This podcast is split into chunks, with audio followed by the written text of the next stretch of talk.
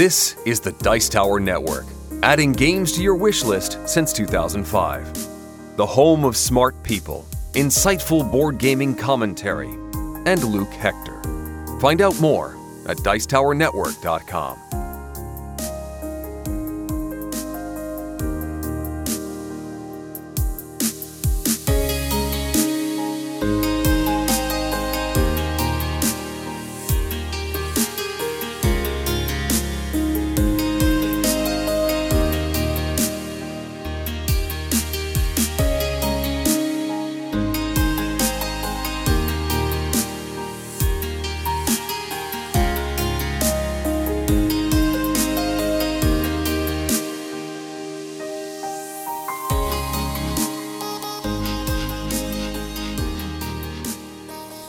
Hey guys, welcome to part four of the Top one hundred I'm doing for the Broken Meeple, and my god, it's hot. It's way too hot, people. Seriously, we've got the heat wave coming into the U K now, and I hate heat. I, d- I well, that don't get me wrong, I like to be warm, but I don't like to be overly hot. I don't like to be sweaty. I don't like to be, you know, in twenty-eight degree heat or whatever when, you know, you're not a country designed for it. I am much more of a cold person. I well, not emotionally, but just cold. I like the temperature cold. I prefer to go to colder countries, and I do the hotter ones. It's just me. So know that I am suffering here a little bit in this very warm room as I record this next episode. So we're continuing with the top one hundred, going from numbers forty-five through to thirty-one. After this one, there will be three more episodes going through ten at a time as I go through some of my most favourite games of all time. There is a lot of big titles in this lot, so if you haven't heard of half of these, then seriously, crawl out from under your rock. I think you need to play more games. But there's a lot of well-known titles here. Some you might not recognise at first. I can think of maybe two or three that you might not recognise. But most of these, I think you're going to know these ones, or have at least heard of them. Particularly this first one. So let's make a start. Let's continue with number forty-five.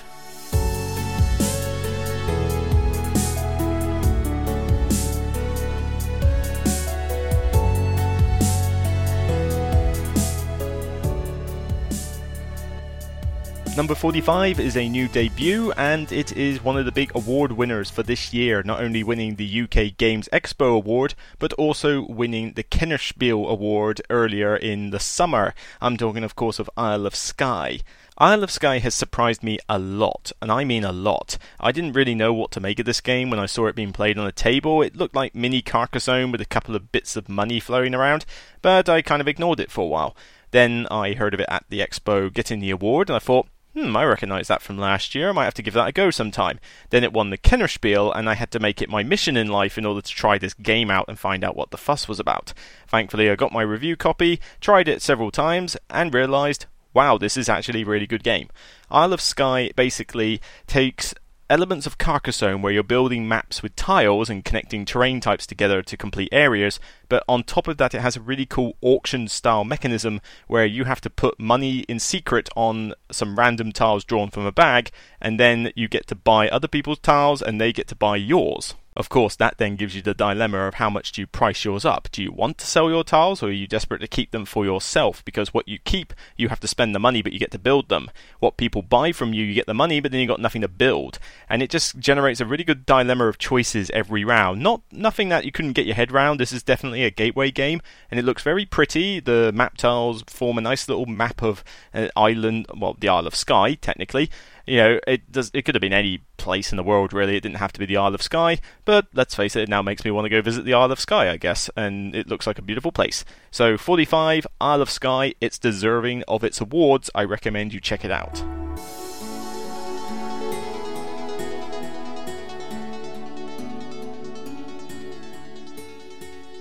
Number forty-four, another new debut to the list, and this is probably my favourite racing game. I'm going to imagine so. Yes, I think this is the highest racing game on the list. Might even be the only racing game on the list, come to think of it. I don't normally tend to go for that genre, but I do enjoy them every now and again, but I don't think I've tried many of them. But this one has won me over, and I still love playing this as a gateway racing game of choice, and that is Snow Tails. You were probably expecting something like Formula D, or possibly Jamaica. Now, I've not played Formula D yet, and Jamaica's okay. I don't love it. It's not really a racing game. It seems more like a take-that fighty cannon fire game. But Snow Tails is pure racing. You are dog sledding across a track that is modular. You can use one of the ones in the back of the book, or you can just create your own. And you're dodging sapling trees, you're dodging chasms, you're trying to not veer into the side of the wall. And the cool way this works is a very simple little math problem where you have your two dogs and your brakes, and you play cards numbered one to five on each of them, and you add them together, you add the two dogs, and you subtract your brakes, and that's your speed. But if your dogs aren't in sync, you drift left and right depending on where they are. And you've only got so many cards in your hand, and if you bash into things, you take damage, and as a result, you end up having less choices in your hand. Very simple to play. The mechanic for determining who's in first place and how you move around corners is very good. It's very easy to follow. And generally, this provides me with a good laugh. It's just another one of those charming gateway games that I enjoy to play on a regular basis. And I really want to go dog sledding now. I want to go back up to the north. north of Norway. I've already been to the southern parts of Norway. I want to go to the north in the Arctic Circle now and do dog sledding. That's how much I get into the theme of this game.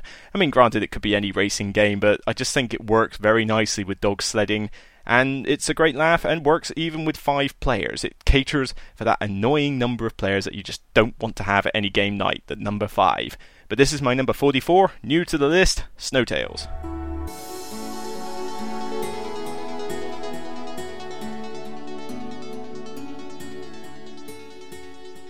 My number forty-three is impossible to play without cracking a Monty Python joke. It's down seventeen places, but it's still in the top half of my top one hundred, so I still adore playing this co-op whenever I get a chance, and that is Shadows over Camelot. I have not played a single game of this where someone has not cracked a Monty Python joke. Usually I'm the one who does it, but everybody does it, because it's just basically dripping with Monty Python-esque style theme in this game.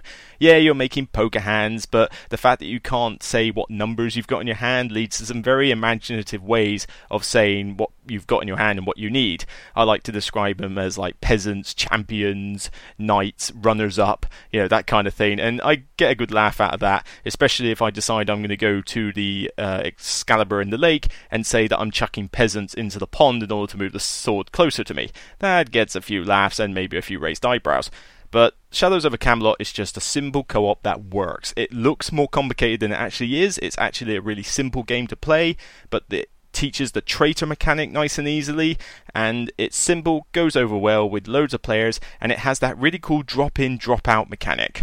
This is something you don't see in any other game, I think, to date, where you can literally leave the game or join it from anew, and it makes no difference. Most games fall apart as soon as somebody leaves, and you obviously can't join midway. But Shadows over Camelot, you just give them a card, give them a power, and off you go. It just continues flawlessly. Great way to cater for up to eight players if you've got the expansion, and you can have two traitors if you've got eight players. It's a solid game all round. Shadows over Camelot. If you're into gateway co-ops, this needs to be in your collection now.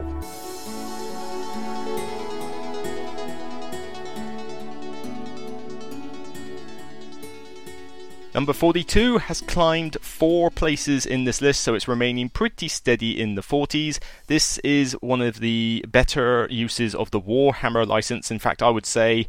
Well, actually, no, it's not quite... Certainly from Warhammer Fantasy's point of view, hint, hint, spoiler alert, the, this is the best use of the license, and that is Chaos in the Old World. Everybody's banging on about Blood Rage at the moment, and granted, Blood Rage is an okay game. I think it's oh, I think it's fine. I've got issues with the variety in it. I've got issues with the longevity of it, but it's still a fine game. I certainly don't think it's worth all the hype.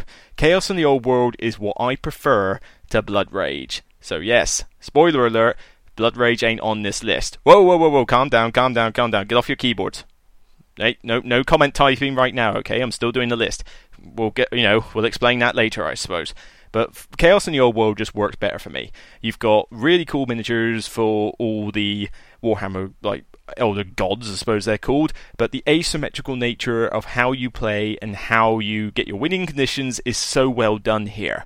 If you're Khorne, you are trying to kill everything on the board as fast as you can. If you are Nurgle, you're trying to spread all over the board. If you're Zinich, Zinich, however you pronounce it, you're using all these weird and wonderful effects and spells to basically teleport across the board and be annoying. It's just a really cool game, and adding the Skaven in just made it even better to have a fifth faction. but of course it means that you can mix and match, and it's always good. Granted, you wouldn't really play this with less than four players. You know, there are the occasional balance issues with two or three players, but with four players, which is the common way I do it, it's a solid game all round. I really like the... This is one of my favourite area control games there is. Chaos in the Old World, but number forty-two.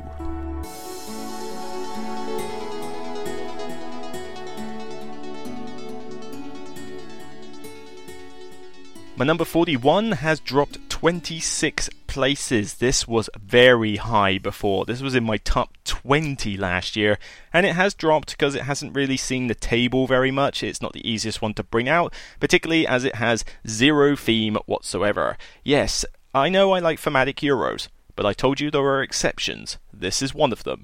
This is one of those dry Euros that I still enjoy playing a lot, but has no theme whatsoever, could have had anything pasted onto it, and is what you would typically call a dry Euro. Yes, I do like some of them, and this is probably one of my favourites, Terra Mystica.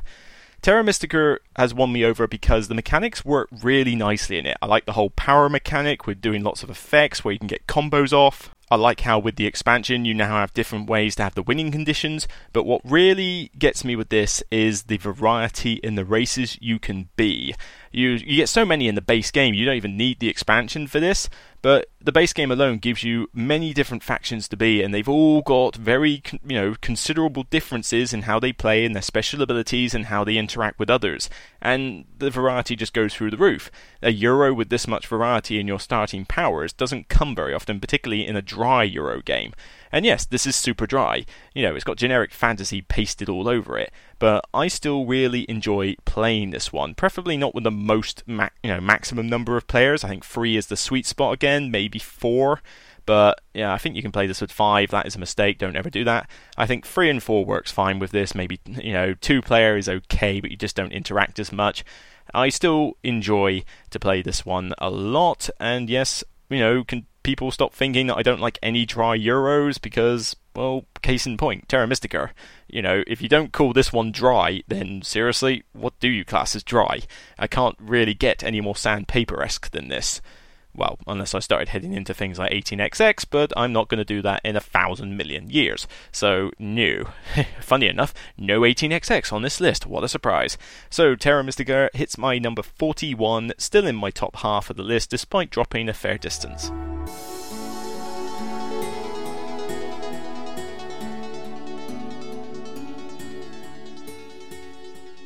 Finishing off the forties, this is one of my most popular fillers that I'm getting to the table at the moment, which is why it has climbed two places. Yeah, it's remained fairly steady, but I still really enjoy this, and everybody is asking me to bring this out every time it's in the bag, and that is Bang, the dice game. Not the card game Bang. I've played that and did not like it. The Bang card game just takes far too long, and with expansions gets far too convoluted. Bang the Dice game, though, brings it down to a nice ten to fifteen minute length, possibly slightly longer when you've got the max eight players, but when you've got the max eight players, you've got so much interaction around the table, you don't really care, it's just that much fun.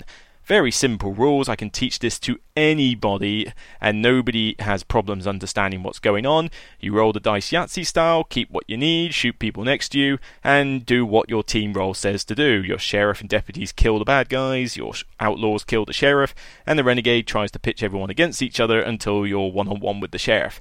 Now, the Renegade balance-wise is definitely harder to win with the rest, which is a minor flaw, but I have won an eight-player game with the Renegade before, so it is doable, and if anything, you should see the Renegade as an opportunity for you to constantly be changing alliances and hiding nicely in the shadows, waiting for that time.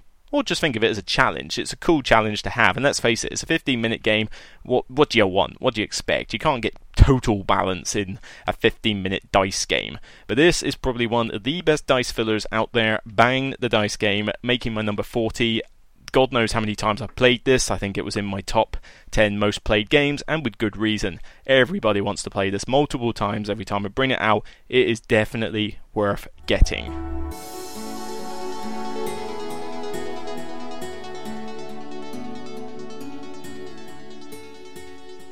Okay, into the thirties now, climbing ten places this one. I was actually quite shocked when I looked at the previous years and realised that this had climbed ten places, because I'm not entirely sure why.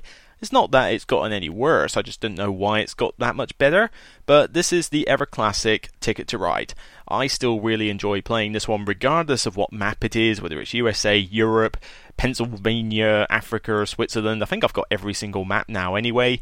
Oh, with the expe- exception of Nordic countries and Markland, because they're a bit hard to get hold of, and also I don't have Netherlands, because I didn't like the idea of the toll roads. But I've got Asia, got Africa, Switzerland, India, and the newest one. And I think that's maybe one of the reasons it's climbed, because the Pennsylvania map is nice, it's fairly good, but the U K map is something else. And I know that sounds biased, you know, I'm from the U K and I like my own map, but come on, the way that you start off in England with basic technology and you then have to get the technologies in order to do the bigger routes, it's really hit home with a lot of gamer friends that I have who think that Ticket to Ride maybe is a little bit too simplistic. They like having this little extra thing, and of course we all live in the U K, so I suppose we're, you know, we're connected to our own country, what do you expect?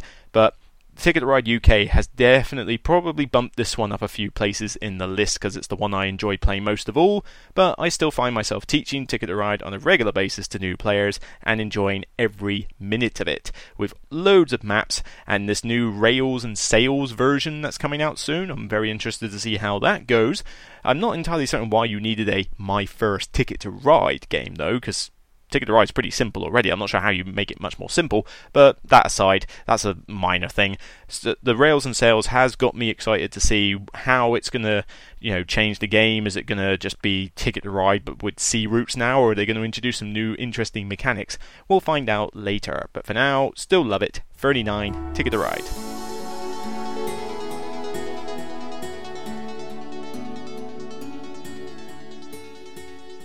Okay, we've got three new debuts coming now, and first off is a, I suppose you could call it a filler. It does take a little bit longer sometimes, but this is one of the most ingenious uh, deck builder games that I've ever come across, and all in a tiny little box with one expansion, which is standalone, and a new one coming out soon called Last Rites, which I'm very excited to get with new mechanics and cards. That is Valley of the Kings.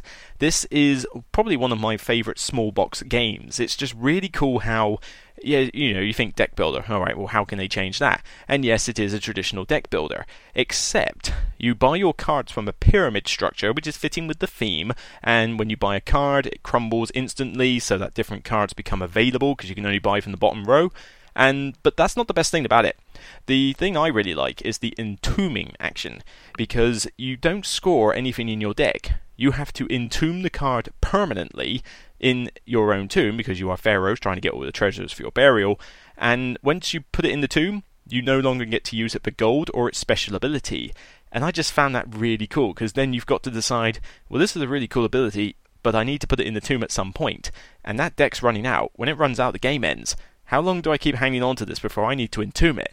And even then, do I have enough cards that allow me to entomb? Because doing one a turn is very slow. You want to get more cards that allow you to do it faster. And there's choices that you make and timing it just right for when you got to start thinking about entombing cards rather than having a big deck of cool stuff. Or you might even just have a titchy deck and entomb everything the second you get it. I've done that before. I've had times where I've had like a five six card deck for most of the game because I've literally entombed everything I could find just so that I kept recycling the same cards. It's a really cool system. Cannot wait for the new version. I will be getting it instantly the second I hear it's out in the U K. Valley of the Kings. This is an underrated deck builder that everyone needs to give a try to see whether it's for them.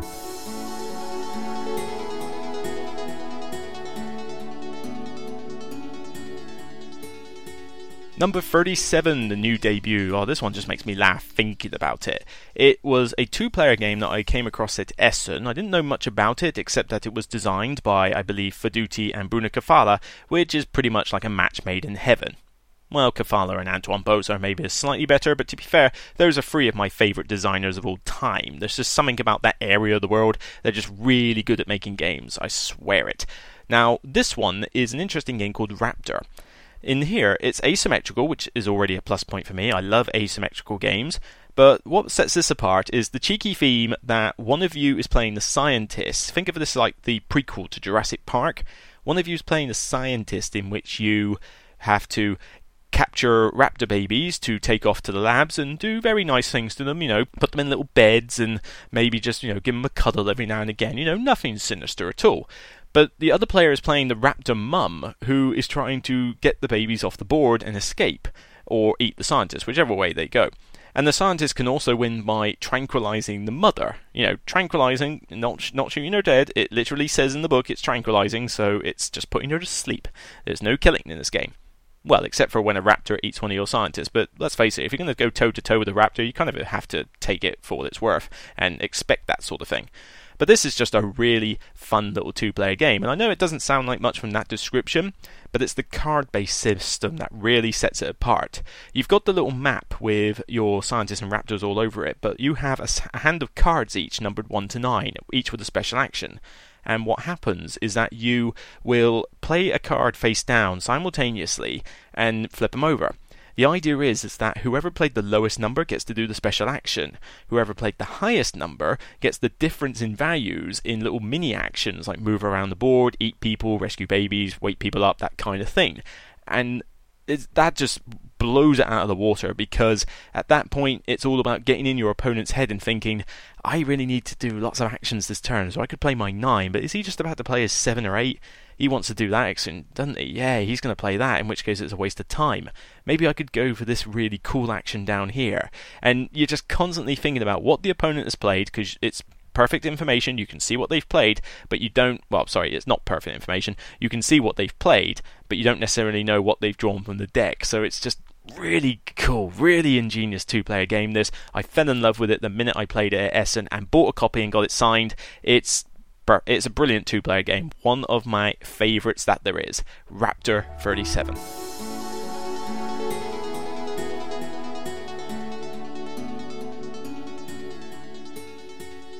And number thirty-six, another debut, not the last debut to be talked about in this episode, but it's certainly the last of these three I mentioned.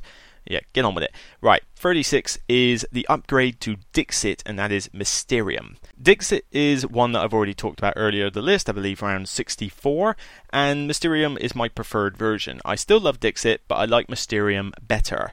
With Mysterium, you not only have to, you know, it's not just simply a case of here's a card and guess my clue, but you have a ghost of a deceased person working with psychic detectives, and the ghost is communicating to the players, it's a co-op, and he's doing it via those Dixit cards. So the players have to deduce, like with Cluedo, the uh, the murderer and the weapon and the location. But the way that they figure out each piece of their own little puzzle, because it's not just figuring out the only one at the end, each person's got their own set of three that they're trying to deduce, the ghost is trying to give them Dixit-style artwork cards that help them deduce which one that they're looking at. And that just, it's a great idea. I mean, that is such an innovative way to use the Dixit mechanic and make Cluedo fun. You know, because normal Cluedo I'm kind of burnt with, but this version, Mysterium with the Dixit cards, just instantly is a surefire hit. Now, the only slight negative with it is that the last phase, where you're almost like against each other in a sense to figure out who the other guy is, it's kind of weird. I mean, it kind of is a little bit weird to get your head round, but it, it fits, it still works. But the whole co-op aspect throughout the whole game before it, where you're trying to deduce your own thing and help everyone else try and figure out their cards, if you're the ghost, it's so much fun, because you are sitting there unable to talk and you are gritting your teeth as everybody starts going off on tangents. It's one of those games where it's like, oh, come on, think, think, come on! You know, it really gets your blood boiling when you are the ghost. But even when you're the detective, it's still great fun trying to get into your ghost's head, trying to think, what on earth is this guy on when he gave me this card? What is he trying to suggest to me? Works really well. Love teaching this to people at Dice Portsmouth events. In fact, tomorrow I hope to do that many times, actually. There'll be another event then. So thirty-six, Mysterium.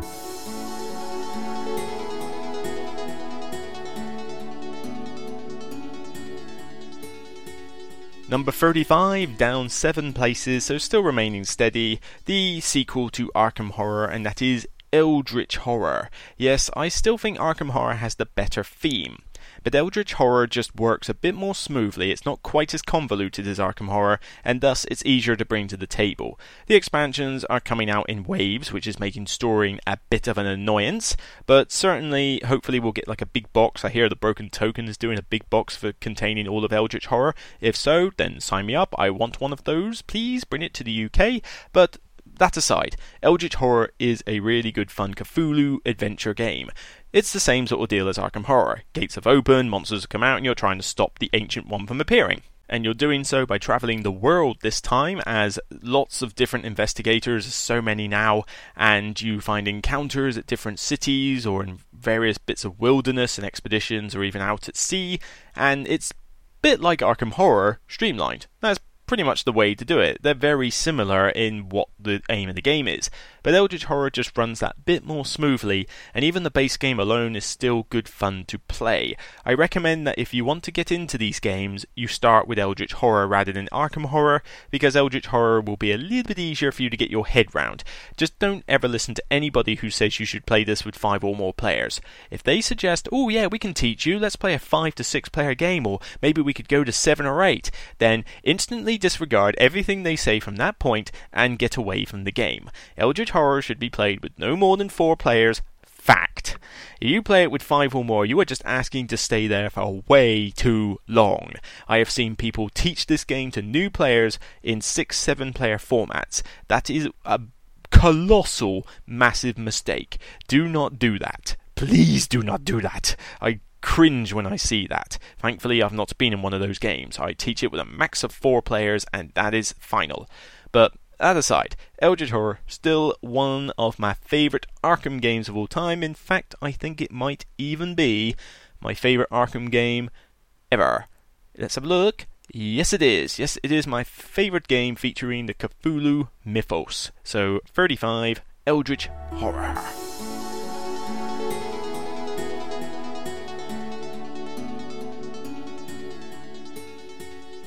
My thirty-four is the third highest climb that has happened on this top one hundred, and you're going to be very surprised when you hear it. I, you will not see this one coming as a big climb.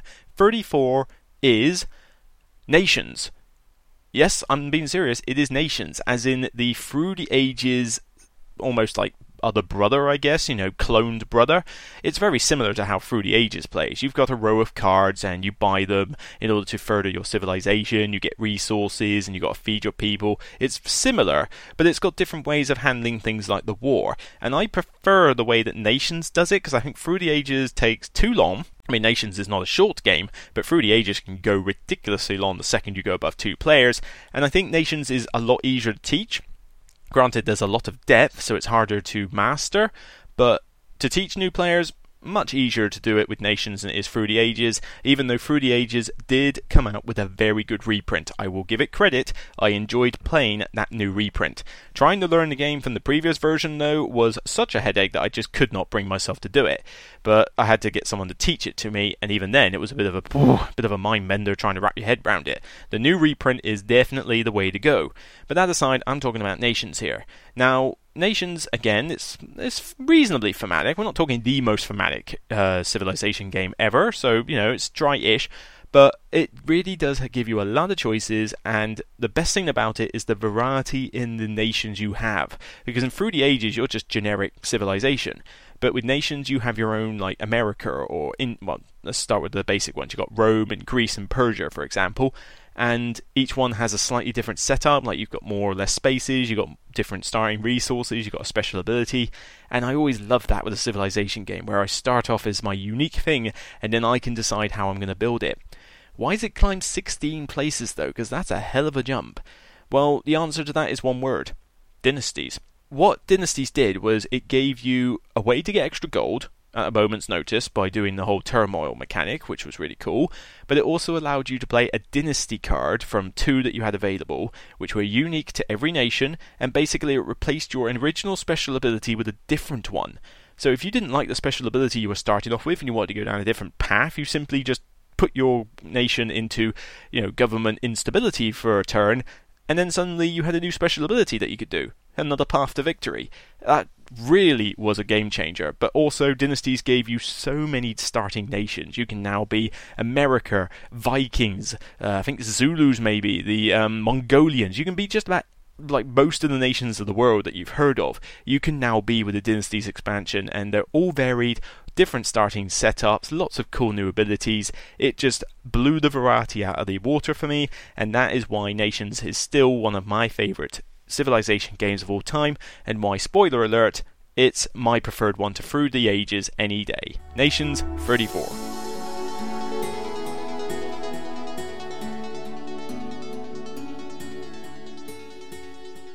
Righty ho, three more to go, and we're starting with a big drop, twenty-five places. I still really enjoyed this game, and I'm not selling it anytime soon, so don't ask me for my collection, but Android Netrunner drops to thirty-three, all the way from my top ten. It was in my top ten last year, and now it's thirty-three. Why is that? Well, partially the meta. The meta has got to a point where it's very asset spam heavy, and it doesn't seem to be deterring away from that anytime soon, despite efforts.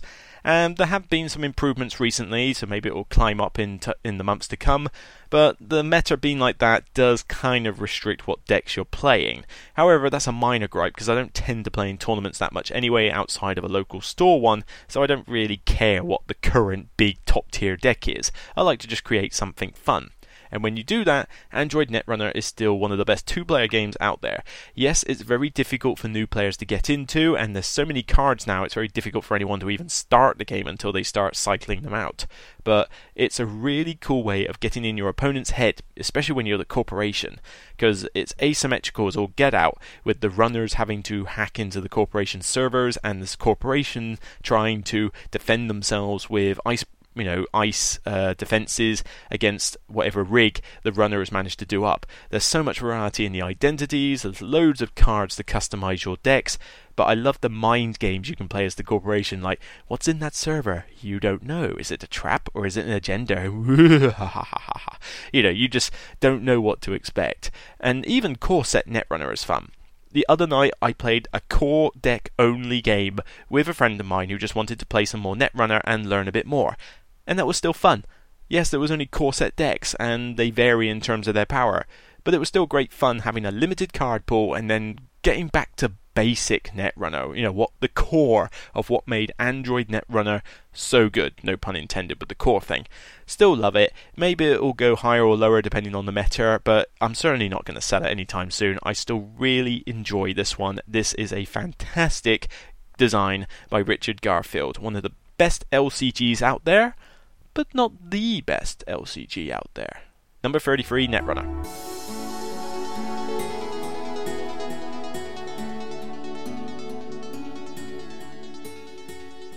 Number thirty-two, only down five places, so this is remaining nice and steady. And what did I tell you before? I love thematic Euros. I really like a Euro that gives me a strong theme and gives me so much variety and allows me to take my own path to victory. If you can achieve that in your Euro game, I am going to adore it beyond belief. And this one is one of Uri Rosenberg's finest. And that's not the one you're thinking of. You're probably thinking of Agricola. I'm thinking of a, a later one than Agricola. No, I don't even mean Caverna. I'm thinking Fields of Arle. Fields of Arle is a two-player only game of farming, agriculture and building and that kind of thing. But I tend to play this as a solo game just to try and get the most points, because my god, the variety in this game is beyond belief. You have your fields, you have your pastures, you have bogs that you've got to, you know, get all the peat stuff out. I'm not entirely certain what you use it for, I'm not an agricultural expert, but you've got that to begin with. Then you've got all the different goods that you can have, like, you know, grain and leather and and reed and stuff like that. You can build vehicles to transport goods to nearby villages with points. You can upgrade your tools that allow you to do special actions better. You can do so much in this game, it is unbelievable and even slightly daunting when you first set it up, and granted it's got a bit of a steep learning curve, but once you get it learned, wow, this is such a good agricultural Euro game. Tons of theme, works really well as a two-player game or as a solo game. I'm kind of glad they didn't go with three or four players, because I think it would just take far too long if you tried, but oh, this there's just so much you can do. It's just appealing to my every waking thought about what I want in a Euro. Theme, variety, lots of paths to victory, and decent components, because this one is very well produced as well by Z-Man Games.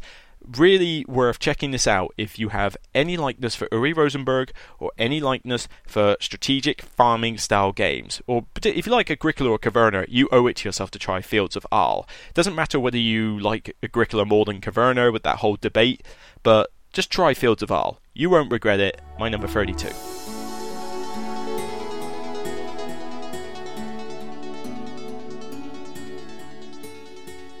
And finally, my thirty-one, and if I carry on too long, I'm liable to get heat stroke in this room, but this is the new debut to the list as well. In fact, it probably could have made last year's list, because I think this game came out very shortly, possibly before or after I did the last Top one hundred, or at least I don't remember playing it until after the Top one hundred. This is, well, when I said Chaos in the Old World was the best use of the Warhammer license, from a certain point of view, I actually meant what I said. This is the best use so far for the Warhammer forty K universe, and that is Forbidden Stars. Forbidden Stars is kind of my... the way I scratch the Twilight Imperium free itch. If I can't get that six-hour epic game arranged from my mate who actually owns the game, then I can at least bring out Forbidden Stars for two to four players, preferably less players, but, you know, four works well if you've all played it. You have to accept it's a bit of an epic event, and this scratches the itch because you've got the technologies, you've got one of the best combat systems I've ever seen. Though granted, the combat system can take a while to resolve, but it is great fun to have all these cards that you can upgrade and tailor and use, and you've got to think, what's my opponent going to play? I got to think, is he going to play that? Maybe I should play this one instead and block what he's going to do. There's a lot of getting into your opponent's head. The four races are asymmetrical. Again, I love asymmetrical play. They seem fairly balanced. I... I've won as the Eldar, I have won as the Orcs, I have lost as, you know, I've lost as the Orcs. It's a great game, and I wish I could get it to the table more often, because I really enjoy this one. It's such a good, thematic, I suppose it's an Amerithrash game? Maybe a hybrid. I mean, it's definitely not a Euro. It's got Euro mechanics in it, but nah, this is probably a Euro... No, no this is this is an Amerithrash slash hybrid. It's hard to describe it, but it's really strategic. It gets everything right about the races that it's based on. It's dripping with forty K theme. If you're into that universe, you really want to try this one out. Although be warned, it is a heavy game. This is not a gateway game. This is going to rack your brain cells. And I look forward to the expansions when they no doubt will bring them out, which will hopefully bring in new races. I hear the Tyranids are coming next. That would be pretty cool. I would love to see the Tau Empire. I think that would be fantastic with all their cool guns and stuff. And I suppose Necrons would be pretty sweet as well, but we'll see what's to come with that. thirty-one, ending this part four of the Top one hundred, Forbidden Stars.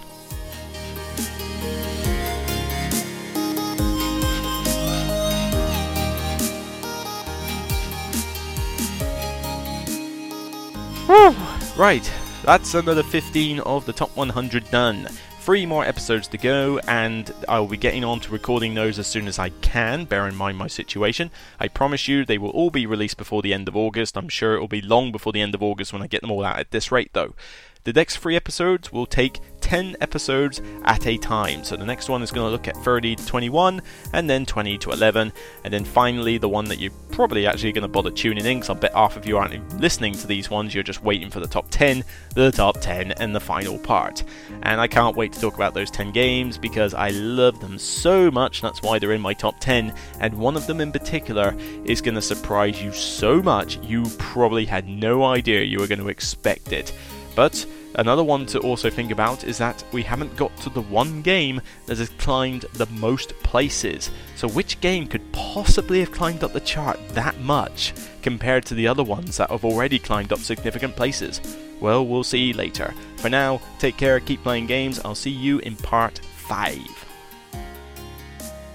You're listening to the Dice Tower Network. If you like this show, you might like the twenty Minutes of Filler podcast or the Broken Meeple. Find out more at dice tower network dot com.